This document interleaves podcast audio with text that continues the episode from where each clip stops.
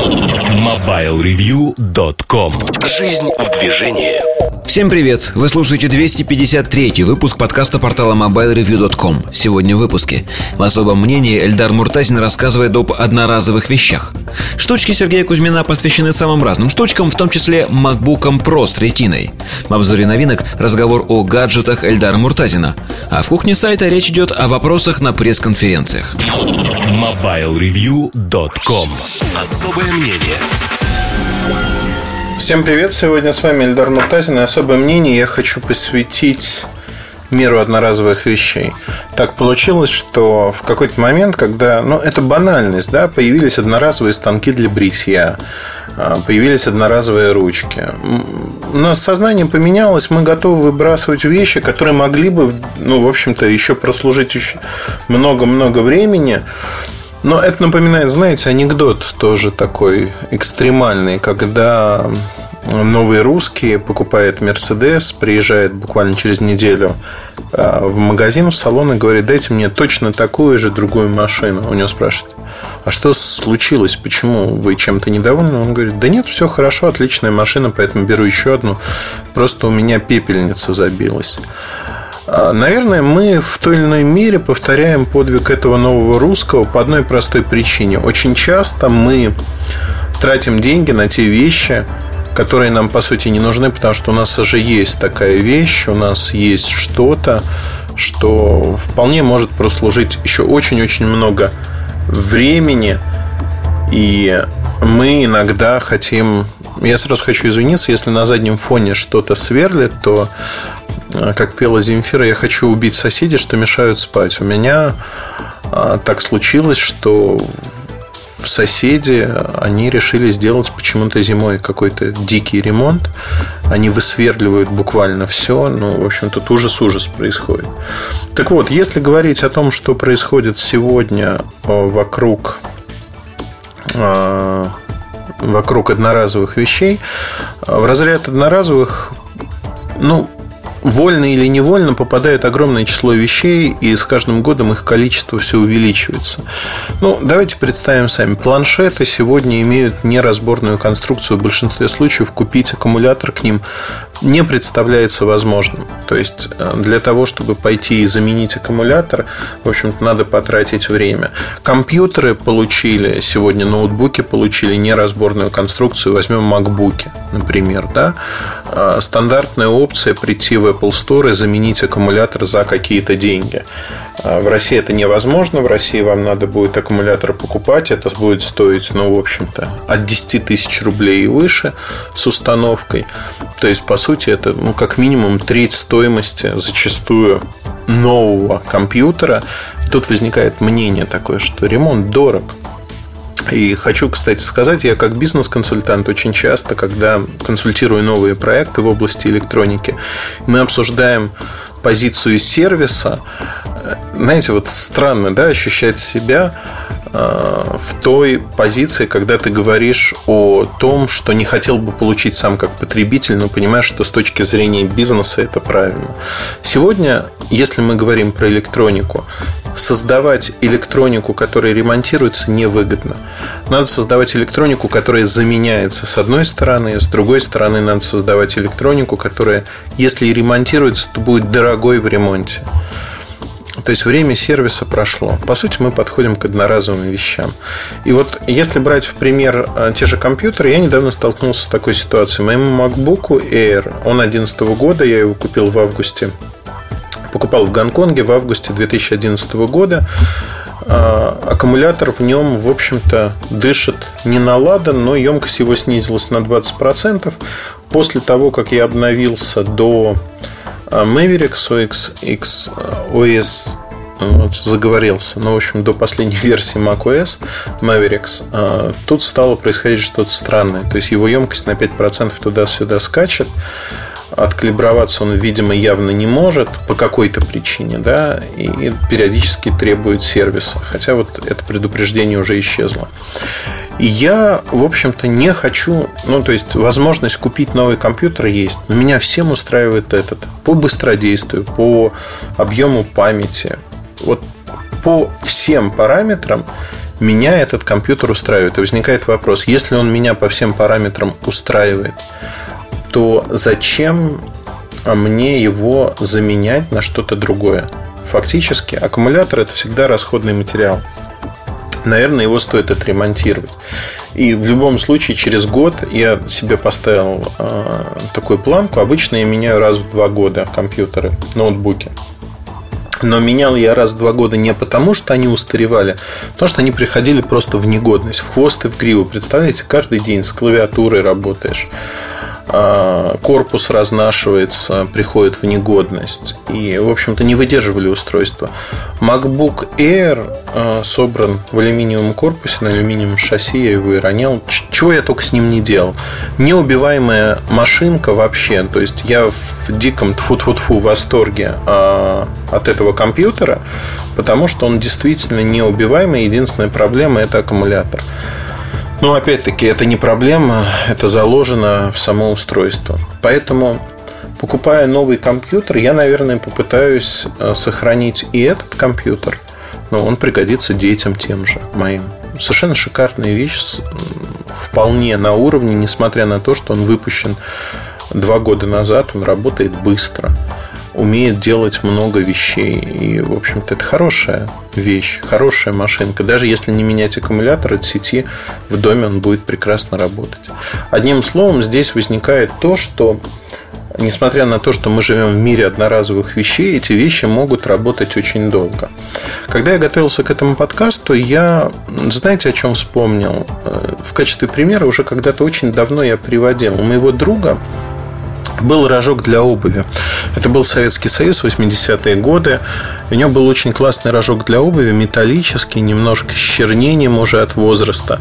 Потому что в этом рожке э, там отчеканено было, что в Варшаве поставщик императорского двора, бла-бла-бла, не помню фамилию, но не суть важно. Такой маленький, аккуратный металлический рожок, который был выпущен в 1898 году. На секундочку, да? Уже на тот момент ему было почти 100 лет.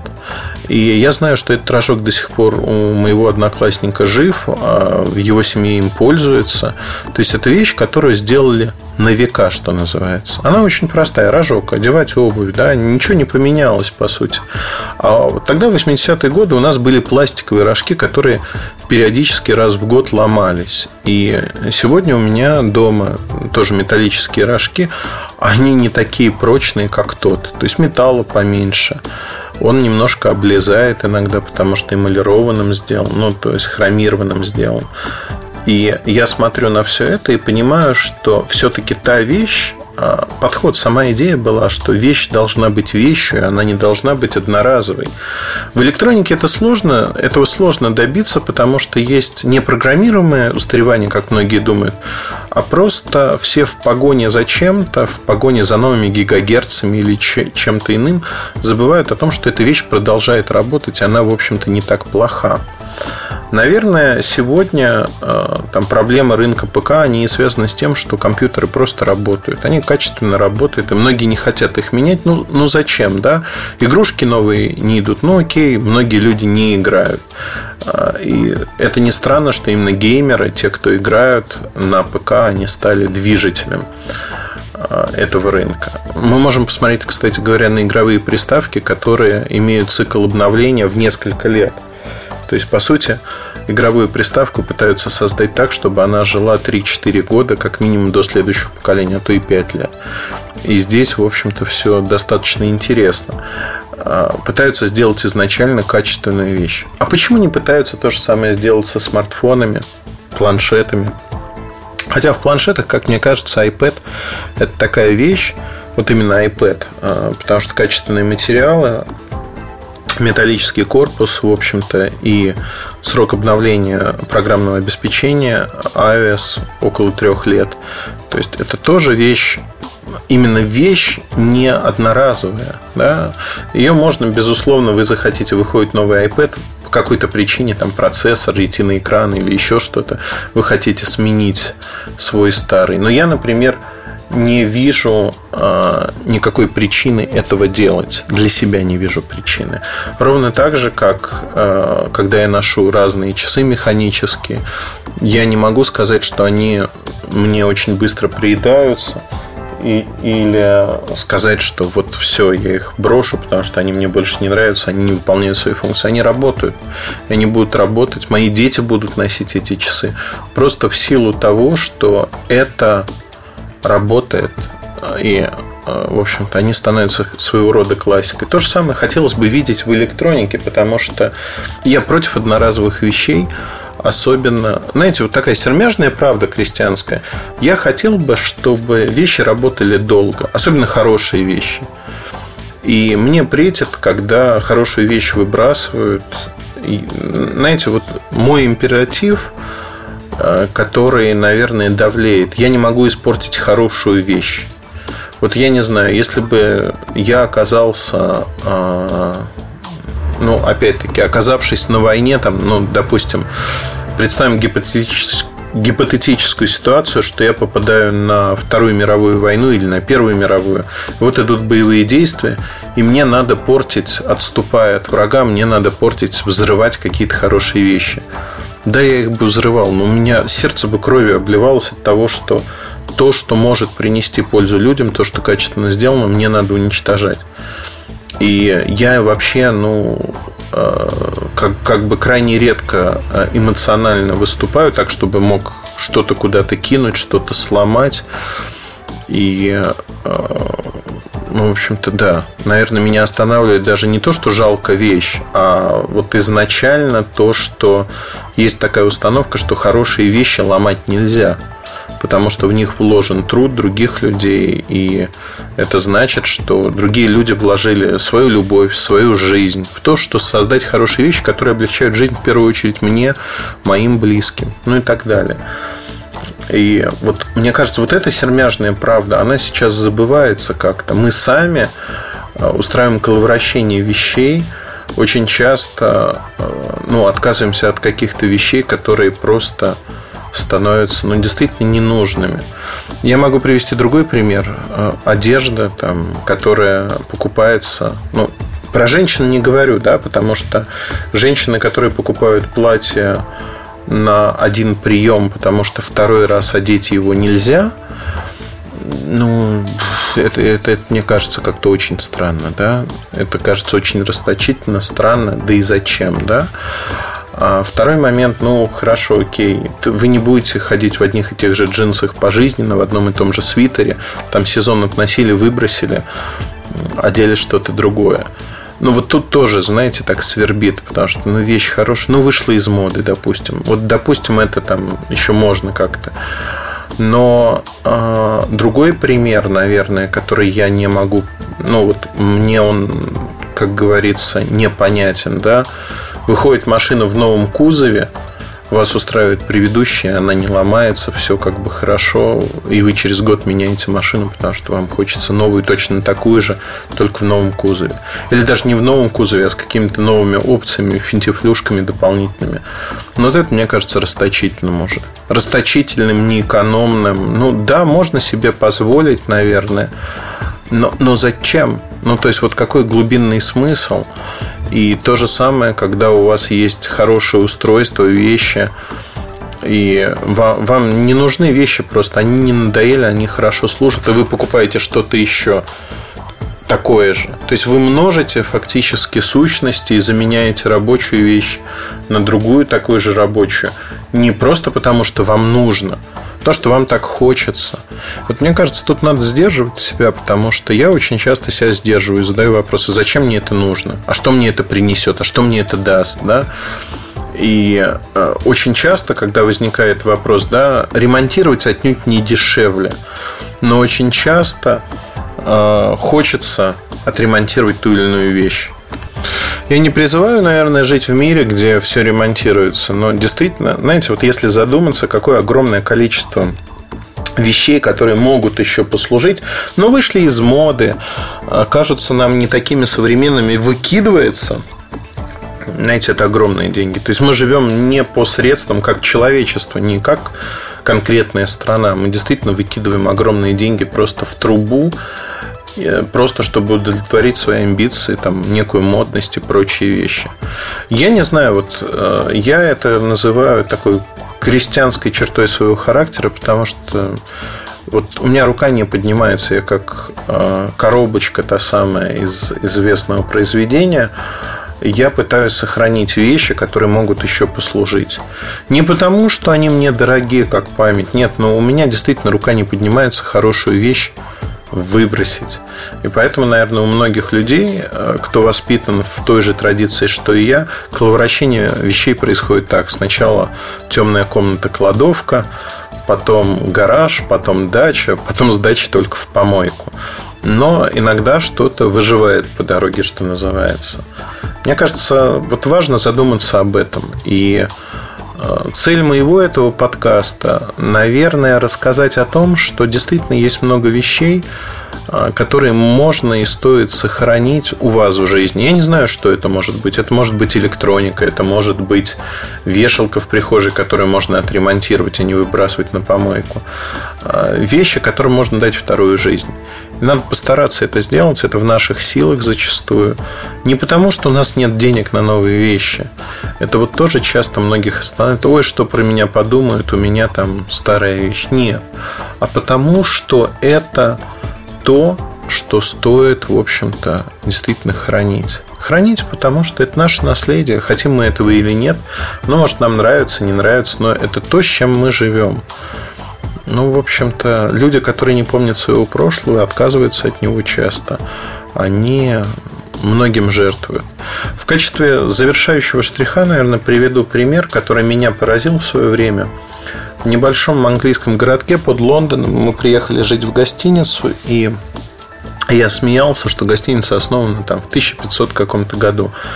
А, спал на огромной дубовой кровати, а, хорошие матрасы современные – ну и, в общем-то, весь номер произвел впечатление, что он очень сильно стилизован под старину, вот, под, вот, под те годы. И каково было мое удивление, когда я узнал, что кровать осталась с того времени, там полки остались практически с того времени. То есть это все аутентично, и за все вот эти годы там что-то обновляли, но сильно не меняли.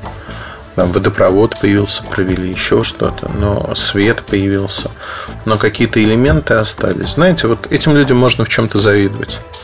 Они сохранили то, что приобретало вторую, третью, четвертую, пятую жизнь. Эти вещи окупили себя много раз, дали, в общем-то, многим людям какие-то эмоции. Мне однозначно они дали эмоции, то, что я увидел древние старинные вещи, поспал на этой кровати, я не знаю, сколько людей до меня спало на этой кровати. Огромное количество. Наверняка это гостиница. В общем-то, достаточно популярная, не дешевая. Люди туда пытаются попасть. Я потом понял, почему. Но это все равно, это вот жизнь вещей, что называется.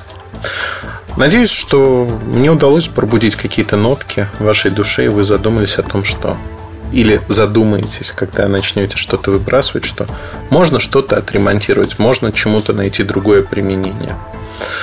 Вот такая история. Удачи, хорошего вам настроения. А если у вас есть электроника, которая вам уже точно не нужна, то найдите детский дом, куда вы можете пристроить свои старые телефоны, свои старые планшеты, компьютеры, отдать детям для того, чтобы у них, в общем-то, что-то появилось такое. Удачи! Хорошего вам настроения. С вами был Ильдар Муртазин. Оставайтесь с нами. Пока. MobileReview.com Штучки Добрый день, дорогие друзья. Очередной подкаст «Штучки». Пока не могу сказать, с зевотой или без. Я смотрю, это очень многих почему-то заводят, и почему-то писать начинают сразу же люди там в Твиттер и так далее, как будто не живые мы все люди, а роботы. И как будто слушатели некоторые которые так старательно пишут в Facebook огромные какие-то полотна текста, они буквально лично меня спонсируют, каким-то образом себе представляют, как происходит редакционный процесс, откуда в редакциях берутся деньги, выдумывают какие-то очень странные, там, я не понимаю, пояснения. Одно могу сказать. Был такой замечательный подкаст «Японские городовые».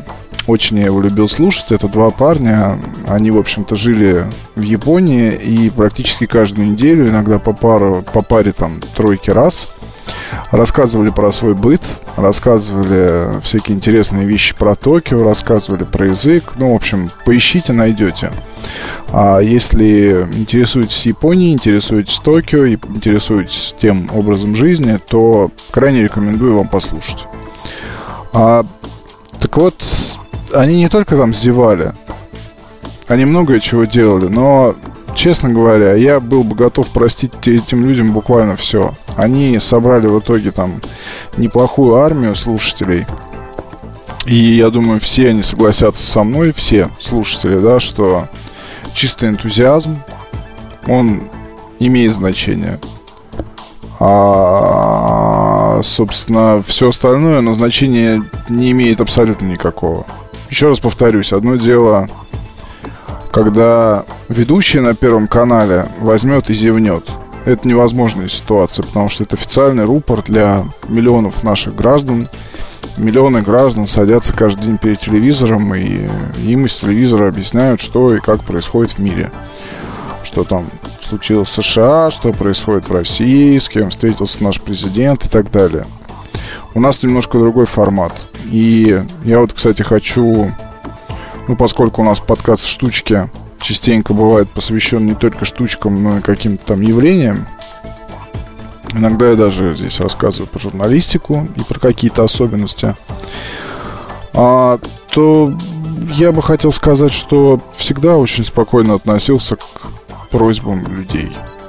К просьбам тому, чтобы сбавить там, не знаю, накал любви к Apple, окей, так скажем – не любви к Android, не использовать в статьях какие-то выражения, поменять обои на телефоне, русалочку, не зевать в подкастах, не делать кучу чего. Но как бы всем я журналистам могу посоветовать лишь одну простую вещь. Ваши читатели должны быть вам очень дороги, и вы должны их очень сильно любить. И поэтому на такие вещи нужно обязательно, конечно, обращать внимание. Самое пристальное, самое серьезное внимание нужно обращать на все это. Ну, а потом продолжать заниматься тем, чем вы обычно занимаетесь. Вот и все. Это самый лучший способ а, жить припеваючи. На прошлой неделе, как я уже рассказывал в предыдущем подкасте, сломался у меня ноутбук MacBook Pro с ретиной 15 дюймов. Отдал я его в ремонт. И вот завтра уже должен забрать. Пока ноутбука не было, попросил коллег привезти на тест два ноутбука новых MacBook Pro 13 и 15, ну, речь про ретина, естественно. Начал использовать MacBook Pro 13 с ретиной, очень доволен. Как вы помните, прежний был тормоз. Этот не тормоз. У этого все быстро. Он работает честные свои около там плюс-минус 9 часов, но для ноутбука с i5 и с такими характеристиками, на мой взгляд, это просто прекрасные показатели. Здесь хорошая клавиатура. Тут недавно вышло обновление ПО. Оно связано с тем, что порой клавиатура и тачпад переставали реагировать на действия пользователя. Вот вышло некое обновление буквально вчера, там оно появилось, поставил на ноутбук. Э, в общем-то, сейчас с проблемой, кстати, столкнулся один раз, но сейчас вот, в общем, все в порядке. Мне очень нравится ценник на эту модель в США. 1299 долларов, по-моему, или 1199. Ну, в общем, за этот ноутбук более чем адекватно. И прям вот, если прошлый MVP 13 с ретиной рекомендовать никому никогда не стал бы, то модель конца 2013 года прям советую. То есть здесь, во-первых, что, что сделали? Очень хорошо разнесли по цене модель 15 с ретиной и 13 с ретиной. То есть там разница существенная. И если не хотите переплачивать, и если вам не важна большая диагональ, ну, относительно большая для ноутбука, а, то смело, смело можете взять там 13-дюймовый. А, тут еще всегда мне говорят, ну зачем вот пятнашка, ведь ее же носить. А, хочу заметить, что носить вам ее придется, если вы перемещаетесь на метро. Вот, на машине такой проблемы, естественно, нет. И э, мне там дотащить сумку, да и даже иногда проехаться в общественном транспорте, когда в центр нужно попасть и в пробках не стоять, не составляет никакого труда. То есть она весит не 3 там, или не 4 килограмма, а всего лишь около 2. Вот и все. А, соответственно, тренажка, она еще легче. Да, Air полегче там будет, по-моему, грамм на 200-300, но на общем фоне, скажем, это не так уж и существенно. Не могу сказать, что по сравнению с моей ретиной, эта ретина, ну, у меня пятнашка, соответственно, изначальная, только когда они появились, вот в феврале купил. А, здесь стоит другой процессор, но по скорости, честно говоря, разницы, разницы особо не увидел. Mavericks работает плюс-минус одинаково, по-моему, даже на моем быстрее. Но еще надо понимать, что здесь нет дискретной видеокарты, а на моем она есть, и она включена всегда. И у, естественно, у естественного новой пятнашки с ретиной она тоже есть. Там просто в настройках многие почему-то пользователи таких ноутбуков не знают о том, что ее там можно включить, чтобы она работала постоянно, или она включалась сама, а только когда вы запускаете какие-то тяжелые приложения. Но поверьте, даже э, при использовании YouTube, а я его использую постоянно из-за работы, а, вот эта вот карта, когда она включена, то есть, ну, ее включение, она очень хорошо заметна. И видно. Вот, ну а то, что там аккумулятор садится быстрее, у меня практически всегда в офисе или дома он подключен э, к розетке, ну, пусть даже не всегда, но частенько подключен, и это не такая большая проблема. В целом, короче говоря, MacBook Pro 13 ретиной конца 2013 года. Это хороший ноутбук, смело рекомендую покупать. А, версия, вот я, которую тестирую, 1800 долларов, по-моему, стоит в США. Хочу сразу вам еще сказать о том, что гравировки делать на этой клавиатуре, ну, американской, я бы очень сильно не рекомендовал, потому что они всегда выглядят по-идиотски. Вот, и тут либо брать RST, чтобы нормальная была там раскладка. Вот, либо, в общем, делать гравировку не надо. Учитесь печатать слепую. Вот, если никогда не печатали вслепую, просто попробуйте. Там, не глядя насквозь пробиваться сквозь... Э, ну, то есть, у вас руки по-любому помнят раскладку, если вы постоянно работаете на маках, неважно на каких. Вот, и без проблем там за день, за два вполне можно все это освоить. Ну, за день, за два, если у вас и так есть хоть какой-никакой слепой ввод. Если нет, то Шахиджанян поможет, но в любом случае это вам сильно облегчит жизнь. Вот что я хочу сказать. А гравировки это выглядит очень странно. Вот, кстати, насчет еще... Насчет своего ноутбука хотел сказать.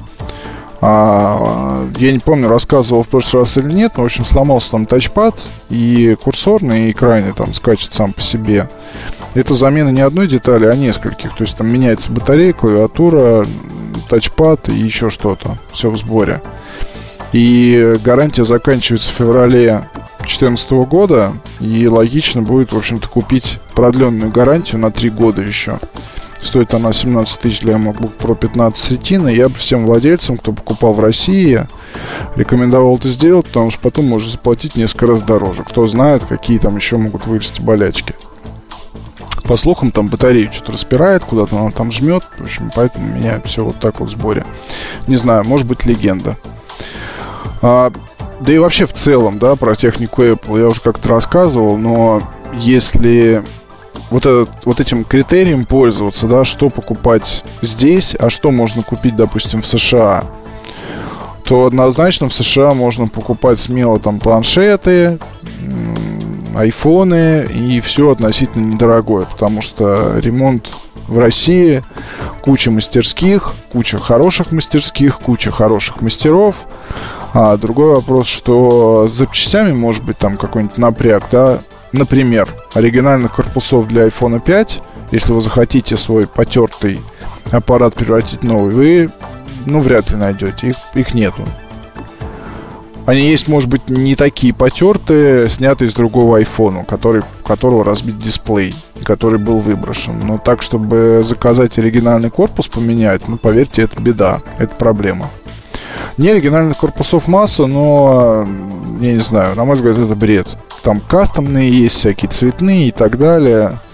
Выход iPhone 5s решил эту проблему. Если вам хочется золотой, берите золотой. Есть серебристый, там, темно-серый, пожалуйста. А вряд ли стоит покупать ноутбуки все-таки. То есть, э, ну, не знаю, на мой взгляд, дело тут даже не в деньгах, и дело тут даже не в экономии на гарантии, ну, просто пойти купить в ресторе оно экономически оправданней. Вот банально, да, вот сейчас, если бы это был американский у меня ноутбук, куда? Куда его нести? За свои деньги там получается очень серьезная сумма ремонта. То же самое могу сказать про iMac iMac тащить сюда, американский, использовать здесь, если вдруг что случится, там лучше страховаться, так или иначе. Вот, потом, ну, не знаю, там, в принципе, кроме гарантии, никаких других причин нет. Мне, например, все равно на какой раскладке печатать, хоть на немецкой, хоть там кверс или неважно, что будет. А, но вот насчет этой самой гарантии вопрос, конечно, такой критичный. Ну, в общем, это не только Apple касается, это касается на самом деле самых разных, э, самой разной другой техники. Починить iPhone в случае чего. Ну, хотя там тоже может быть, конечно, дорогой ремонт, потому что если мать там сгорит или еще что-то такое случится, то ну, может быть, беда. Хотя, конечно, про сервисные центры, но это тоже я помню, Mobile Review очень много писал про сервис статей, когда только начал работать. Там, конечно, все те истории, они характерны сейчас. Тут периодически просто общаюсь с сервисниками, столько случаев вот однообразных, да, когда человек приходит с айфоном, вот ничего он с ним не делал. Он ангел святой, и э, просто вдруг перестало там работать что-то. Ну, естественно, как правило, это утопленники. Вот причем это могут быть и утопленники, и аппараты не то чтобы утопленная, а скорее облитая непонятно чем, и чего там только не бывает, каких только там не бывает жидкостей. Там девушка одна обратилась, что из айфона пахнет плохо, а вскрыли, в общем, судя по всему, там кошечка каким-то образом, как, непонятно, ну, в общем, она туда немножко погадила. То есть и, и все, это, все эти истории, они одна за одной, и да что там говорить, моя девушка уронила iPhone в раковину. А в раковине была вода. Ну, то есть э, она не была там закнута, просто вот лилась там струя воды, девушка разговаривала, как-то выронила, то есть вода там была, и iPhone, в общем, полностью попал в воду. Вот, и э, вот как бы человек, который не понимает в технике, вот какое мнение, да? Ну, я его достал, я его просушил, он нормально вполне работает. То есть я говорю, что там теперь придется менять, скорее всего, все, и рано или поздно проблемы вылезут. Это случилось, помню, а, ну на Новый год я ей подарил, да, на прошлый. И, и а случилось, по-моему, в январе или феврале. Ну вот прям вот видно, как за год все это происходит. Сперва отказывает, э, вернее, перестает нормально работать разъем Lightning. Там можно вставить только почему-то одной стороной, и лишь одну зарядку, лишь ее понимает телефон. Ну, еще там какую-то автомобильную понимает. Потом перестал нормально работать разъем 3,5 миллиметра периодически там что-то хрипит как-то звук, в общем, там динамик, что-то там с ним происходит. Периодически пропадает громкость разговорного динамика. Ну, то есть вот эти все проблемы, коррозия, да, то есть надо вести менять. А если получится, очень хочу снять видео, как вот разобрать этого самого утопленника и посмотреть, что с ним происходит. Что можно сделать, да, в таких случаях? Ну, выход всегда один – выключить аппарат, достать сим-карту, положить его куда-нибудь там в теплое место, как можно скорее отнести в сервис, чтобы его там просушили, ультразвуковая ванна, почистили, посмотрели, там зашкурили, не знаю, лобзиком там что-нибудь подровняли. В этом случае, единственное в этом случае, можно как-то более-менее постараться сберечь смартфон. Но в любом случае, скорее всего, у вас будут потом проблемы. Вот с макбуками, кстати, тоже там мне все друзья в один голос, когда там звонил нескольким людям по поводу своего мака, когда там все это началось, говорили, что, скорее всего, он него что-то пролил. Но в моей ситуации, слава богу, это не так. То есть все были убеждены, что на тачпад я что-то пролил. Так вот, знаете, если на тачпад что-то пролить, то ничего не случится.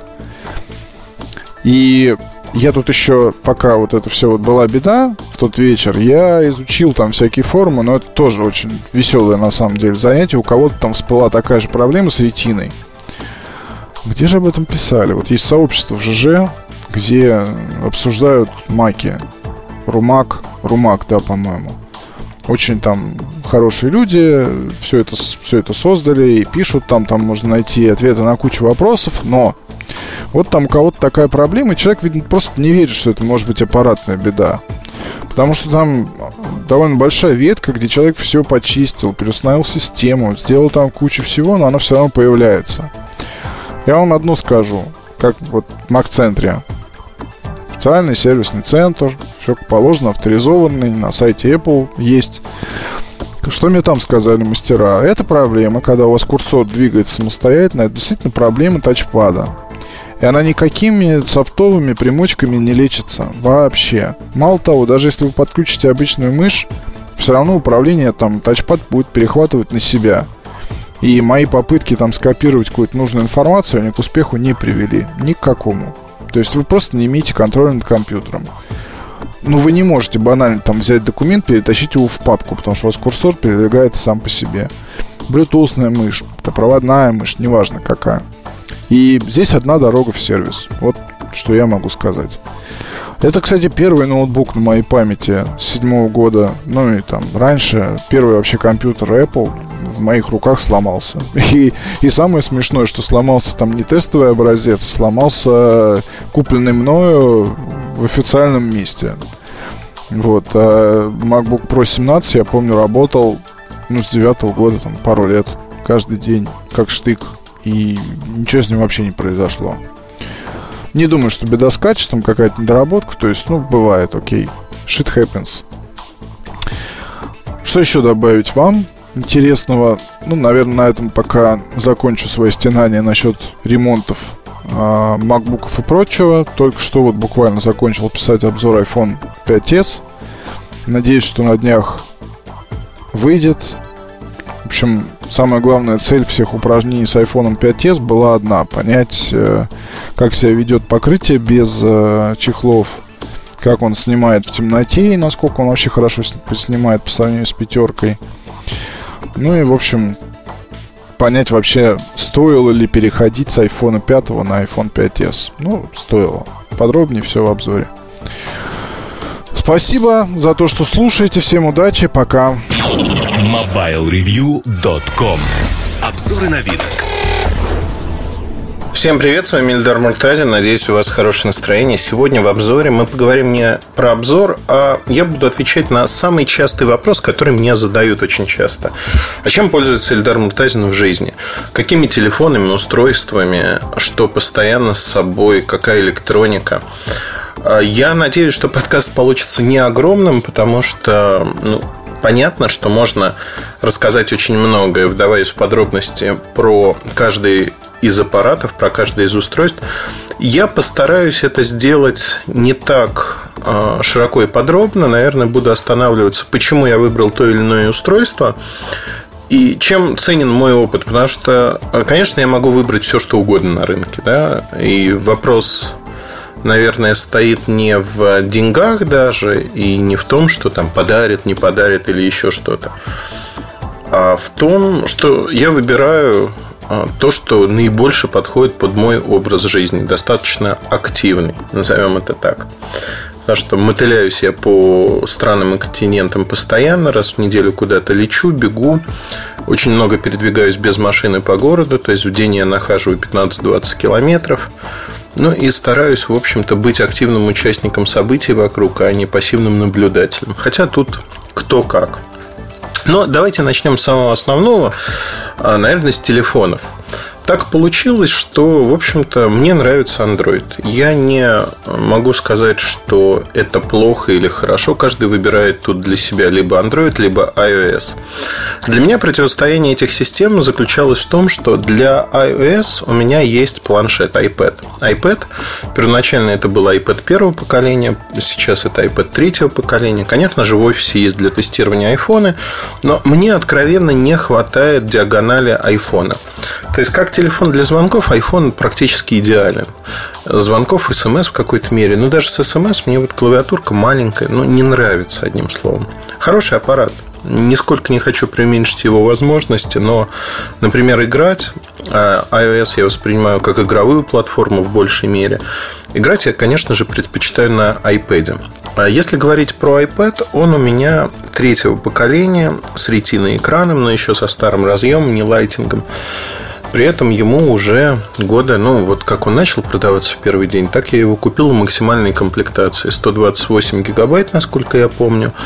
3G, соответственно, LTE, но сим-карты у меня внутри нету. Купил я его в максимальной комплектации. Не знаю почему. Да, вот, вот так купил. Наверное, если бы я покупал сегодня, я бы его купил а, все-таки без 3G модуля, ну, потому что не нужен, откровенно говоря. Но, а, тем не менее, да, вот а, я пользуюсь iPad, пользуюсь достаточно активно для того, чтобы как ни странно, да, у меня два планшета, об этом чуть дальше. Как ни странно, на iPad я играю, потому что большинство игрушек выходит сначала на iPad, Э, играю в такие вещи, как э, Limbo, Clash of Clans, э, Пираты HD, ну, ряд других игрушек, Strata, ну и так далее. То есть игрушки в большинстве своем все-таки интересные появляются на платформе iPad, хотя iOS, хотя первоначально ну, вот сегодня уже это расслоение не так заметно. Плюс-минус одинаковые появляются. И второй момент, конечно, я все время говорю, ворчу, что я старый стал. Игрушек все меньше, меньше и меньше интересных, которые трогают за живое, за душу, потому что механики примерно подобные, понятные и, ну, неинтересно так вот играть. Но iPad мне нравится по времени работы, по функциональности, то есть все, что нужно, у него есть. Значит, примыкает вплотную к iPad такое устройство, которым я пользуюсь в поездках иногда iFlash Drive называется. iFlash Drive – это такая флешка, которая имеет, с одной стороны, проприетарный разъем Apple, либо Lighting через переходник. С другой стороны, это обычная USB-шка. У меня она на 32 гигабайта. То есть, вы можете воткнуть в любой компьютер, скачать все, что вам нужно, втыкаете в планшет или в iPhone, и все ваши данные есть. Вот такая флешка мне очень нравится. Нравится то, что можно быстро и безболезненно работать. Назовем это так. А, дальше, как бы про флешки, если вспоминать, у меня есть э, там одна флешка на 64 гигабайта, которую я использую крайне редко, когда надо какие-то презентации кому-то дать именно перед выступлением. Но, как правило, я ее практически не использую. Она у меня валяется либо в сумке, либо в рюкзаке. Их несколько. А, в общем-то, на этом все. Значит, про планшеты. Ежедневно я, когда выхожу в город, я все-таки предпочитаю брать с собой, как ни странно, не iPad. Если я не хочу поиграть, я не знаю, что там я не буду играть. На iPad я еще смотрю видео. Как правило, это TED. Фильмы не смотрю. Как правило, в поездках все-таки мне хватает либо TED в самолете посмотреть, а, либо программа TED. Посмотрите, это очень неплохие видео про науку, про новые исследования, про то, как мы воспринимаем мир. Это те люди, кто двигают человечество вперед, по сути, не побоюсь этого слова. Очень-очень ободряющие вещи, которые стоит смотреть периодически. Так вот, если говорить о том, что я на сегодняшний день э, делаю на планшете. Э, почта, да, отвечаю иногда. Э, браузер тоже иногда, но преимущественно я все-таки использую, как ни странно, Android планшет. Это маленький планшет Nexus 7. Вот с планшетами на Android от Samsung у меня как-то не сложилось. Там тот же Note 2014 Edition большой, но он мне как-то не нужен при наличии iPad. Вот реально не нужен. При этом Nexus 7 мне нравится временем работы, ладненько сделан, хороший, легко помещается в карман куртки, что для меня немаловажно. Я иногда выхожу без сумки. Тогда, в общем-то, устройство надо разложить каким-то образом. И, э, как мне кажется, в общем-то, это достаточно интересное устройство. Вот э, наличие двух планшетов на Android и iOS, мне кажется, чрезмерным, с одной стороны, с другой стороны, это достаточно удобно. Удобно, тем более, что, в общем-то, никогда не знаешь, что тебе понадобится. Одновременно два планшета я, как правило, не таскаю с собой. В поездке я беру либо один, либо другой. Но в поездке, как ни странно, беру iOS, потому что, ну, поиграть хочется. А в поездку всегда обязательно беру компьютер, потому что он нужен. Давайте откатимся немножко назад и поговорим про смартфоны. А, обычных звонилок у меня нету. Раньше на заре развития смартфонов а, люди, кто слушает а, наш подкаст, подкаст с первых дней знают, что я всегда старался выбирать так. Обычный телефон для звонков, для смс и смартфон, для интернета и прочих вещей. В какой-то момент у меня стало два смартфона, и, как правило, это были Android смартфоны. обычно я выбирал HTC и Samsung. На сегодняшний день так получилось, что это а, два Samsung. При этом до недавнего времени, до выхода Note 3, это был Samsung Galaxy S4 и Note 2. Сегодня так получилось, что у меня две сим-карты активных. На самом деле их три, но активно я хожу с двумя. И так получилось, что я пересел, а, в общем-то, на Samsung Galaxy Note 3 с S4. S4 как запасной у меня болтается в кармане, либо в а, сумке.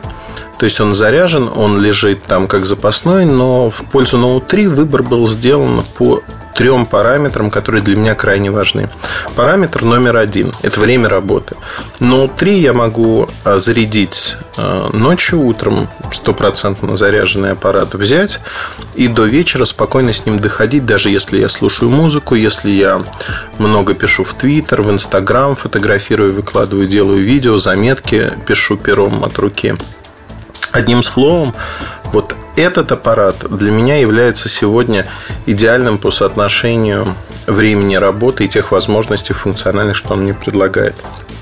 Конечно, если бы камера на Note 3 была бы хуже, чем на Galaxy S4, я, наверное, не пользовался бы им, потому что я много фотографирую, много выкладываю фотографии в Инстаграм. Но учитывая, что она даже лучше, для меня этот вопрос просто не стоял. То есть, конечно же, Galaxy э, Note 3 занял свое место. Я горел очень большим желанием купить под него обложку S-Cover э, с окошком. Но в какой-то момент перегорел. То есть, когда приходишь каждую неделю посмотреть, появились обложки или нет. Они не появляются, потом появляются черные и белые, не аппарат белого цвета. Я, честно говоря, задумался о том, что а вот, вот ну как, как же так, да, нужно ли это? Ну и, в общем, не стал покупать, потому что в кармане прекрасно ощущается так, обложка сделает его больше а он, в общем-то, достаточно большой. Итого у меня Note 2, который остался, и Note 3 S4 на замену на всякий случай лежит. Конечно же, у меня всегда есть с собой аккумулятор внешний. У меня их два. Один аккумулятор, вот сейчас я его достаю, он стоит порядка 3000 рублей сейчас, по-моему. Это аккумулятор от Samsung, э, External Battery Pack. Я не буду читать название, он такой беленький, с э, четырьмя индикаторами, с одним выходом. Выдает он 2 ампера. Э, батарейка 34,2 ватт-часов. 9000 мАч. Хорошая батарейка, долго заряжается. Вообще, это проблема всех внешних аккумуляторов. Но, тем не менее, я очень люблю этот аккумулятор, потому что он спасает. Но в нем есть маленькая проблема. А проблема называется, как ни забавно, не заряжает iPad. Вот не знаю почему, не заряжает. Поэтому, будучи в Гонконге, э, я хотел купить внешний аккумулятор, по какой-то причине не купил и попросил Артема Лутфулина, когда он был в Китае, купить мне внешний аккумулятор красиво, ну, знаете, такое произведение искусства, красиво разрисованный от э, гонконгской компании Ворсон. Их не было, и он мне купил просто в алюминиевом корпусе в переводе на наши деньги за 1000 рублей – аккумулятор на 8000 ампер, там два выхода, тоже двухамперный выход. И аккумулятор оказался очень и очень удачным. То есть алюминиевый неубиваемый корпус, его можно таскать как угодно, заряжает он достаточно быстро. И, в общем-то, здесь э, я полностью доволен. Наверное, надо упомянуть, что глазки у меня заведущие. Э, я очень мне очень полюбился, скажем так, я какое-то время пользовался внешним аккумулятором от Sony. Такая батареечка, она, по-моему, на 7 тысяч или на 8 тысяч э, миллиампер. Стоит в Европе она 69 евро. Очень хороший аккумулятор, дороговат, но, тем не менее, от Sony хорошо сделанный в алюминиевом корпусе. В общем-то, стоящая вещь. Если выбирать, а в России они продаются ну, чуть больше 3000 рублей, 3-4 тысячи рублей стоят. Ну, мне кажется, стоит остановиться на нем. Вещь достойная, хорошая. Про вот эту электронику рассказал, давайте пойдем дальше. Я не люблю всякие умные часы, потому что на сегодняшний день не вижу в них особого смысла, поэтому не пользуюсь. Из электронных часов это G-Shock. HD3 Slide. Обзор есть на сайте, но это такие люксовые часы. Я их пытаюсь дотаскать, чтобы потом уже, когда они умрут, с чистой совестью считать, что не зря там потраченные моим другом 10 тысяч евро были. Ну и плюс, пока они там относительно модные, люди на них обращают внимание, можно другие не носить, назовем это так. Значит, про наушники. Про наушники можно говорить много и долго. Как ни странно, я пользуюсь... Ну, у меня накопилось от ряда телефонов Samsung, естественно, а, обычные затычки гарнитуры. Я часто пользуюсь ими. Если говорить о Bluetooth наушниках, беспроводных стерео наушниках, я в них, ну, не то что разочарован, но руки не доходят их постоянно заряжать. Я ими не пользуюсь. Вот на данный момент я могу сказать так, что заряжать, ну, просто настолько лениво, э, настолько э, вот в привычку, мало того, что надо заряжать планшеты, телефоны, еще и наушники, в общем, не хочется. И поэтому, несмотря на то, что они мало заряжаются по времени, э, ну, не пользуюсь. Если говорить о Bluetooth гарнитуре, мне нравится очень Jawbone Era. Era – это та гарнитура, которая супер классная. А у меня, к сожалению, умер в моей гарнитуре сейчас аккумулятор – я все никак не дойду. Ну, знаете, вот как бываешь в магазине где-то в другой стране, в России, не суть важно, руки не доходят купить новую гарнитуру, ну, потому что это фактически такой расходный материал. И, в общем, я не ощущаю себя без этой гарнитуры, как без рук. Такого тоже нет. Поэтому, ну, вспомню, куплю. Но сказать о том, что э, эта гарнитура мне жизненно необходима, вот здесь и сейчас нет, такого нет. К радости или к сожалению, не знаю. А, если говорить про наушники, для того, чтобы слушать музыку, у меня тут достаточно все странно. В поездку я беру...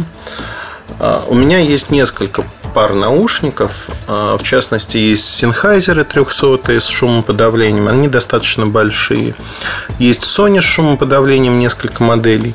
Но, как ни странно, я люблю брать с собой э, именно затычки, потому что они занимают мало места. И так получилось исторически, что у меня много достаточно пар наушников от Monster компании.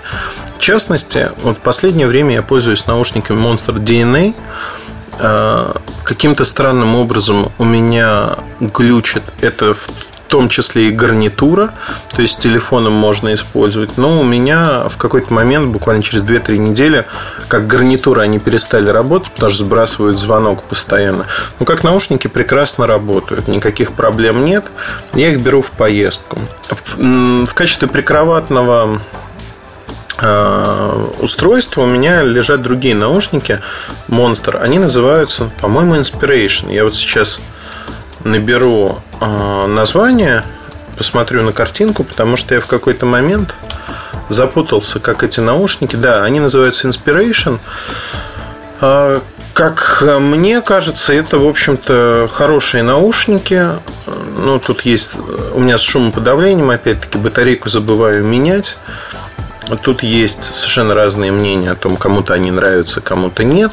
Но мне нравится, как наушники звучат. Опять-таки, слушаю я их в кровати уже iPad, либо ноутбук, когда хочу что-то посмотреть. Э, и не хочу шуметь на весь околоток, я, в общем-то, одеваю наушники и спокойно в наушниках слушаю и уже засыпаю, снимаю наушники, ложусь спать. Значит, э, как раз-таки в кровать затычки не люблю, потому что в затычках можно заснуть, просыпаешься, вокруг тишина, покой, но неудобно, честно скажу. А, компьютер. Наверное, компьютер – это следующая вещь, которая интересует очень многих от настольного компьютера я отказался, дай бог памяти, лет 5-6 назад. Ну, то есть не нужен. Убрал мониторы все и пересел полностью работать на ноутбуке. А для понимания моего выбора, наверное, надо предысторию. Те, кто меня знает, знают, что я всегда был поклонником Sony Style и предпочитал Z-серию от Sony. Как правило, я ее чередовал с обычными ноутбуками, ну, вот корпоративными, назовем это так, которые были хороши по соотношению цена-качество. Все-таки, вот когда я рассказываю об этом, может быть у кого-то превратное впечатление – сложится о том, что я люблю какие-то очень дорогие вещи. Это не совсем так. Я, если Уинстон Черчилль в свое время переначал слова Оскара Уайльда очень хорошо, я готов довольствоваться самым лучшим. И действительно, для меня выбор самых оптимальных решений, он важен, потому что это означает, что я не буду нервничать, я не буду переживать из-за чего-то. И в моей работе, когда ты уезжаешь часто в другую страну, то, как работает техника, это очень важно. Важно, чтобы техника работала как часы. И, наверное, в этом плане а, вот этот выбор техники, он становится а, тоже важным. Если говорить про Sony, в какой-то момент Sony стали очень неоптимальны по стоимости. Они всегда были дорогими, но у них не было альтернатив, назовем это так. На сегодняшний день, вот два года назад я впервые пересел как на основной компьютер. До этого были маки в том числе дома, но я ими не пользовался как основными компьютерами. С выходом MacBook Air в 2011 году, уже не первого поколения, а последующих 13-дюймового, для меня это стала идеальная машинка. Ее часто называют печатной машинкой, э, компьютером, который можно взять в дорогу, потому что он такой вот классный, хороший и прочее. На самом-то деле, как мне кажется, это сегодня такая неубиваемая машинка, которая может служить эталоном для всех производителей. Почему? Потому что хороший алюминиевый корпус, его можно ронять. SSD, безусловно, не жесткий диск. На 2011 год у меня была максимальная комплектация а, и по процессору, и по памяти. Ну, то есть, это вот топовая комплектация, которая тогда была. Она стоила ну, примерно 1800 долларов. Я считаю, что для меня а, эта машинка, ну, свою стоимость окупила уже несколько раз, как минимум. Но самое главное заключается в том, что это действительно неубивайка машинка. Несъемный аккумулятор. Емкость у меня э, просела на 20%, хотя после обновления на Mavericks бесплатного тут что-то стало странное происходить, что я даже хотел сменить батарейку, но в итоге решил, что 3 часа от одной зарядки он продолжает тянуть в смешанном режиме. И для меня этого достаточно на обычные короткие перелеты. То есть, фактически я могу за эти три часа написать материал, ответить на почту, сделать еще что-то. Я не буду вдаваться в подробности, да, macOS, Windows, что лучше, потому что я считаю, что у каждой операционной системы есть и свои поклонники, и свои плюсы и минусы. А, я какое-то время назад пытался через Parallels а, работать под виндами отсюда, но в итоге поставил Bootcamp, и теперь работаю либо в одной среде, либо в другой. Мне Windows нужен, потому что там видеоредакторы, иногда конвертировать видео с выставок. Это не крайне часто происходит, но это происходит. И поэтому у меня есть вот два раздела. Bootcamp раздел для Windows и раздел для Mac. Э, я комфортно чувствую себя и там, и там. Ну, конечно же, когда ты пересаживаешься на Mac, что-то кажется неудобным, недоделанным, недопиленным. Есть свои плюсы у Windows. Например, э, файловая система, файловый менеджер Windows – он намного удобнее, и я очень часто копирую фотографии, я все-таки переключаюсь на Windows, копирую их на жесткий диск, потому что ну, мне удобнее это делать там, так же, как отсматривать фотографии, редактировать их и так далее и тому подобное. Под маком это реализовано более криво, назовем это так. Конечно же, сейчас найдутся люди, которые мне начнут э, объяснять, что для дизайнеров, художников и прочее, мака, вот я такой уродец, я не могу осознать этого великого предназначения. Мне абсолютно параллельно и перпендикулярно, что там думают дизайнеры. Главное, что мне неудобно, да. И вот это э, заставляет держать на этой машинке, в общем-то, и Windows тоже. У многих это вызывает, скажем так, какой-то, знаете, такой, о, он держит Windows на этой машине. Как он может вообще? Ну, вот могу, тем не менее. Могу, потому что мне это нравится. Едем дальше. А, по операционным системам, наверное, я рассказал. Про софт я как-то рассказывал. Чем я пользуюсь, можете поискать в подкастах. Я не думаю, что тут надо на этом останавливаться, тем более, что мы говорим про мои устройства. У меня постоянно в MacBook воткнут такой шлейфик маленький, Bluetooth донгл. Это Bluetooth донгл от моего шагомера. Шагомер у меня от компании Fitbit. В данный момент это Fitbit One. И до этого был Ультра. Я вообще фанат фитбитов. Вы это можете знать, потому что я много рассказывал про эти шагомеры. Сейчас там браслет а, появился Flex Flex, по-моему, называется, не суть важно. Но я считаю, что вот браслеты мне не совсем удобно носить. Сейчас расскажу почему. А, Fitbit One полностью удовлетворяет, потому что в кармашке джинс он болтается, считает мои шаги, считает, сколько этажей я прошел. И мне это удобно. Тфу-тфу-тфу, не подводил меня этот шагомер ни разу. А, у меня были очень большие надежды на браслет Shine. Он очень классно сделан, алюминиевый, но вот ему уже так, дай бог памяти, совсем немного времени, но кажется, он уже умер потому что ему два с половиной месяца, уже замена батарейки была, там несъемная батарейка. И, честно говоря, он безумно глючит. То есть он то считает шаги, то не считает, не знаю. Мне кажется, он умер. Я вот эту неделю дохожу с ним, посмотрю, что происходит. Но в реальности, конечно же, глюк на глюке, глюком погоняет. В общем, за две недели он у меня потерял данные почему-то, не считал. Одним словом, в общем-то, вот эта электроника носимая пока еще далека от идеальной. Fitbit One для тех, кто считает шаги. А, вещь хорошая, намного лучше, чем встроенные шагомеры в телефонах тех или иных, потому что считает точнее. О чем еще не рассказал? Не рассказал, конечно же, я много фотографирую. В поездках со мной всегда моя камера, у меня их несколько. А, если говорить про основную камеру, которой я пользуюсь, например, а, в офисе, а, это Canon 550D. Такая зеркалка начального уровня с хорошей оптикой. Там стоит 16-35 объектив Элька. И если говорить о том, чем я пользуюсь в поездках, это 5 Mark 5D Mark III с, как правило, оптикой 2470, либо ставлю что-то более зум. Ну, то есть это 200-300, что-то вот такое с фокусным расстоянием. Значит, как правило, запасные объективы ввожу с собой крайне редко, потому что не люблю переобувать, в общем-то, оптику. Поэтому стараюсь ограничиться каким-то одним объективом. Если говорить о вот этих камерах, а, то недавно к ним а, в догонку я купил Sony RX 1 M2, по-моему, он называется. Ну, в общем, второе поколение RX100 M2. А, вторая итерация модели RX100 а, с однодюймовой матрицей э, кмосовской. А, Sony сделали очень хорошую карманную камеру, которую можно положить в карман, и она снимает при этом более-менее достойно. То есть можно говорить о том, что такая мыльница на каждый день, что называется, она не дешевая, она стоит около 25 тысяч рублей, но тем не менее, вот такая мыльница на каждый день, она имеет место и право на существование. Мне она нравится. Не всегда смартфона хватает. И да, я ее с собой часто таскаю по Москве. Э, плюс, когда дети уезжают куда-то без меня, я им даю эту камеру сейчас. И, в общем-то, все довольны. Потому что у меня есть большая в поездках, как правило, да и дома.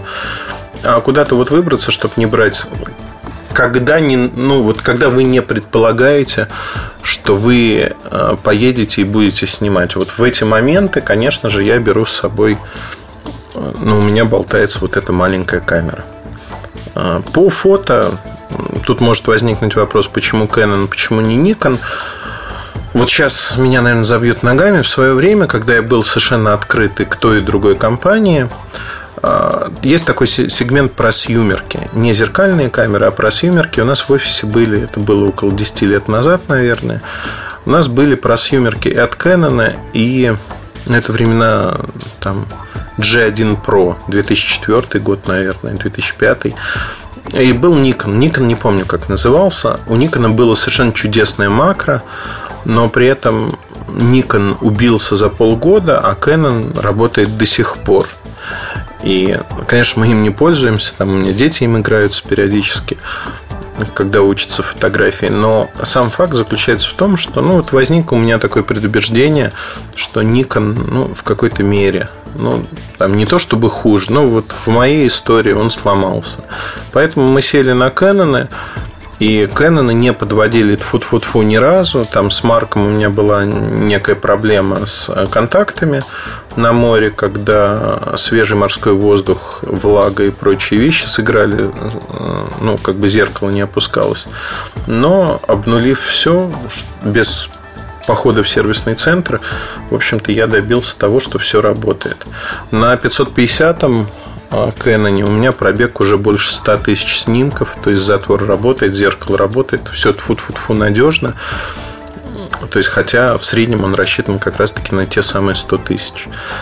Что могу сказать? Могу сказать одно, нравится и, в общем-то, рекомендую всем, потому что действительно и снимает хорошо, и Опять-таки, если выбирать, это либо Canon, либо Nikon. У Sony сейчас появляются интересные камеры. Если выбирать э, задники, ну, то есть это студийная съемка, но это уже вам, опять-таки, я думаю, не нужно. Для любителей это не играет никакой роли. А, Еще про электронику говоря, надо вспомнить такие вещи, как аксессуары домашние, то, что окружает нас дома. У меня есть беспроводная Bluetooth-колонка, и не одна, но прижилась у меня Big Jump Box. Big Jump Box стильно выполнен, красиво вписывается в интерьер, и он у меня стоит в окружении моих коллекционных диснеевских мишек – Э, они на нем, вокруг него. Но, в общем, Big Jam Box – это та вещь, на которой я транслирую музыку. Музыку я слушаю на сегодняшний день либо из своей коллекции, у меня на жестких дисках она есть, либо я слушаю музыку с э, Google Music. Сервис мне нравится тем, что он существует как на компьютере, так и на всех моих Android-устройствах. При этом мне не надо ничего синхронизировать. В общем-то, все синхронизируется автоматически. Достаточно войти в свою учетную запись. Плюс вы можете скачать э, на жесткий диск, ну, точнее, в память устройства всю свою музыку, которую вы хотите скачать и там в самолете послушать, не онлайн. Значит, э, если говорить вот про колонку, колонка у меня такая, у меня есть еще, э, опять-таки, это из разряда электроники, э, есть несколько музыкальных центров, разбросанных по квартире. А какое-то время назад был музыкальный центр Philips Wi-Fi, но он мне не нравится. Микро Hi-Fi система Technics, которая мне нравится по звучанию очень. Она проигрывает диски и тому подобные вещи, радио там есть, но я ей пользуюсь все реже и реже, потому что у меня есть Yamaha с радио, с диском. Очень-очень приятная вещь. Покупал я дочери ее, но пользуюсь, в общем-то, чаще я. А, конечно же, там есть разъем под iPhone, iPod и тому подобные вещи. У меня есть ненужный iPhone, назовем это так, который живет в качестве такого музыкального плеера, где обитает музыка, которая мне нравится – ну, по-моему, на 16 гигабайт этого вполне хватает. Я врубаю музыку и совершенно спокойно ее слушаю. Стоит он, соответственно, в спальне. Про телевизоры. Ну, много рассказывать не буду. Они разные. Плазма, ЖК, большие. Но самый ценный телевизор – это Sharp Aquos 20-дюймовый, который стоит на кухне. Просто в силу того, что он мне нравится тем, что он работает. Все другие тоже работают, но у меня нет времени их смотреть. И поэтому я, в общем-то, практически не смотрю их. А, наверное, из разряда электроники есть у меня пылесборник цифровая рамка Philips. Ей уже много лет, встроенная FM-радио. Стоит она у меня на столе, ничего не показывает. А, есть тут же тоже такой же пылесборник я вообще фанат э, метеостанций. Метеостанция Oregon Scientific. Дорогая была зараза. Не помню, сколько стоила.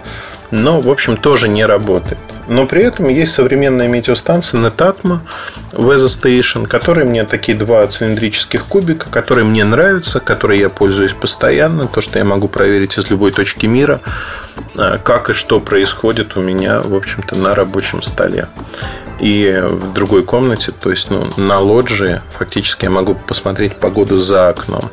Это из той электроники, которая есть и которой я пользуюсь скажем так, постоянно. Если говорить о других вещах, ну, безусловно, как у любого современного человека, у меня есть внешние жесткие диски. Я предпочитаю компанию Western Digital а, от 2 терабайт и выше – 2 терабайта, соответственно, это компактные диски MyPassport серия. Если брать большие, то там 4-5 терабайт это большие такие дисочки. Ну вот вкратце, наверное, это та электроника, которой я пользуюсь постоянно, что называется, на ежедневной основе. Есть, конечно, еще какие-то мелочи, которые я, наверное, и наверняка упустил из виду. Ну, вот это основное, что называется. Это основная электроника, которая меня окружает буквально ежедневно, и то, чем я пользуюсь на постоянной основе. У меня есть другие компьютеры, другие ноутбуки, но, как правило, я ими не пользуюсь. Поэтому про них не рассказываю о чем бы еще хотел сказать? Ну, наверное, вот это все. А, если вы хотите узнать что-то более подробно, обзоры всей этой техники есть на сайте. Я думаю, что этот подкаст в виде некой статьи я оформлю, потому что вопрос, чем вы пользуетесь, чем ты пользуешься, он возникает практически постоянно. И я расскажу об этом, потому что мне нравится, а, когда люди рассказывают о себе, вот почему они выбирают ту или иную вещь. Это скорее даже рассказ не про технику, а про образ жизни, выбор и то, чем ты занимаешься, как эта техника вписывается в твою жизнь, почему она вписывается именно так. Вот такой короткий рассказ. На этом все. Спасибо, что вы дослушали до конца. Надеюсь, вам было интересно. Возможно, у нас что-то совпадает с вами в плане выбора техники. Вы выбираете какие-то такие же вещи или вы выбираете другие. Это личное дело каждого человека, и каждый выбор... А, нет правильного или неправильного выбора. Главное, чтобы вас это устраивало и вам было интересно. Назовем это так.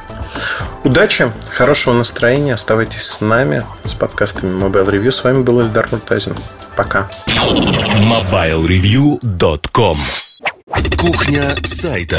Всем привет! Сегодняшнюю кухню сайта я хочу посвятить вопросам на пресс-конференциях. И э, здесь, в общем-то, побудило меня э, к этому сразу несколько э, таких наблюдений жизни, если хотите. Наблюдение номер раз.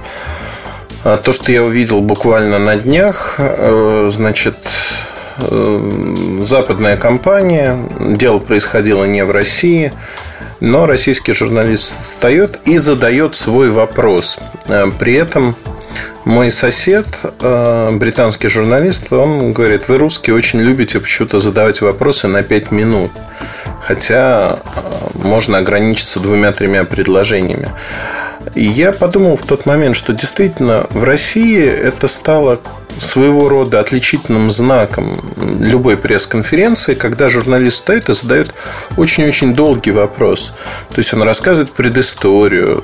Вот чем-то мне это напоминает грузинскую свадьбу, когда тост не короткий, тост должен быть раскрыт. Также и э, журналисты из России, выходцы из СНГ, достаточно долго говорят.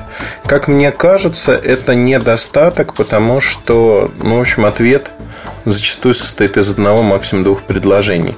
При этом на Западе российских журналистов зачастую не понимают, когда они вот тратят столько времени, которое ценно, они отнимают его фактически у других, не умея, не имея возможности сформулировать вопрос. Мне стало интересно, в какой момент это произошло и почему это произошло, почему это стало такой традицией для российских журналистов задавать вопросы именно так. И вот тут я натолкнулся на целый а, пучок, наверное, размышлений, проблем, а, в котором попытаемся вместе разобраться, наверное. Давайте поговорим об этом, потому что тут есть что а, вспомнить. Первое основное, пожалуй, о чем стоит сказать, это то, что у нас есть так называемые бутербродники. Это те, кто ходит на презентации, на пресс-конференции, чтобы поесть, получить какие-то сувениры. И очень часто эти люди для того, чтобы оправдать свое ну, не существование, а присутствие на этом мероприятии, они задавали вопросы. И вот мне кажется, что эти бутербродники как раз-таки положили, возможно, я ошибаюсь, положили начало традиции витиеватых вопросов, когда они не очень разбираются в теме, но нахватавшись каких-то поверхностных слов, они начинают задавать вопросы. Я никогда не забуду, когда один такой бутербродник на презентации Intel, это были еще 90-е годы, сказал, ну вот во всем мире растет популярность чипсов, а как же вы, как производитель этого продукта питания, ну, в общем, зал хохотал просто и лежал в лёжку. Конечно же, там Сан Саныч Паладин еще был в то время в Интеле пиар-директором. Конечно же, речь шла не о чипсах, а о чипсетах. Но вот человек так услышал это все. Мне кажется, вот они положили эту недобрую традицию, а журналисты по какой-то причине подхватили, потому что, ну, надо оправдать свой приход, показать свою значимость. То есть в российских условиях это не реальная какая-то работа, что называется, а это э, вещь, когда вы показываете там свою значимость, если хотите. То есть вы показываете, что вот я, посмотрите, какой я умный, я задаю умный вопрос, я что-то делаю. И вот эти большие вопросы, они выделяют наших журналистов на раз, два, три. То есть на Западе длинных вопросов, как правило, не бывает. Признаю честно, я сам грешу зачастую длинными вопросами, когда хочу растолковать какие-то вещи. Вопрос получается довольно длинным. А, но тут главное соблюдать такую вещь, чтобы ваш вопрос он не превышал по длине Э, сам ответ. Но вы подстраиваетесь под собеседника. Если это интервью тет-а-тет, один на один или интервью в небольшой группе, то вы это увидите сразу. Конечно же, на пресс-конференции в зале, когда задаются вопросы, но это непозволительная роскошь несколько минут что-то объяснять, рассказывать и прочее, и показывать себя. Мне кажется, вопросы должны быть короткими, отточенными. Они показывают вашу подготовленность к этому мероприятию. То есть вы задаете то, что действительно вас волнует, и на большинстве мировых презентаций, пресс-конференций, где я был, а их было, ну, там, на несколько сотен штук, наверное, счет уже идет, всегда вопросы задавались короткие. Не надо ждать там каких-то вселенских откровений, их никогда все равно не бывает. И от того, что вы зададите вопрос в одно-два предложения или разразитесь целой речью, ничего не изменится, по сути. То есть вы получите ровно тот же ответ. То есть э, в компаниях нормальных Q&A готовят для спикеров еще до того, как проходит мероприятие. Они примерно знают, какие вопросы будут и как на них отвечать. Поэтому э, не ждите, что будет что-то этакое. С другой стороны, если есть яркий э, такой зажигательный человек, ваш вопрос попадет в тему, то он ответит вам ярко, вне зависимости от того, насколько длинным будет вопрос ну, или коротким. При этом таких людей из моего опыта длинные вопросы раздражают, потому что они считают, что у них отнимают время, пытаются что-то показать, навязать. И, как правило, ответ в этом случае, конечно же, еще более куцый, чем он мог бы быть развернутым, если вопрос попал в точку, и он достаточно интересный. Вот такие мысли. Я не буду, наверное, долго говорить об этом. Это наблюдение, которое я вырвал из жизни, подсмотрел буквально на днях. Хотелось поговорить о нем. Не делайте так, не поступайте. На следующей неделе, как обычно, встретимся, поговорим о других вещах. Хорошего вам настроения. До связи. С вами был Ильдар Муртазин. Пока. MobileReview.com Жизнь в движении.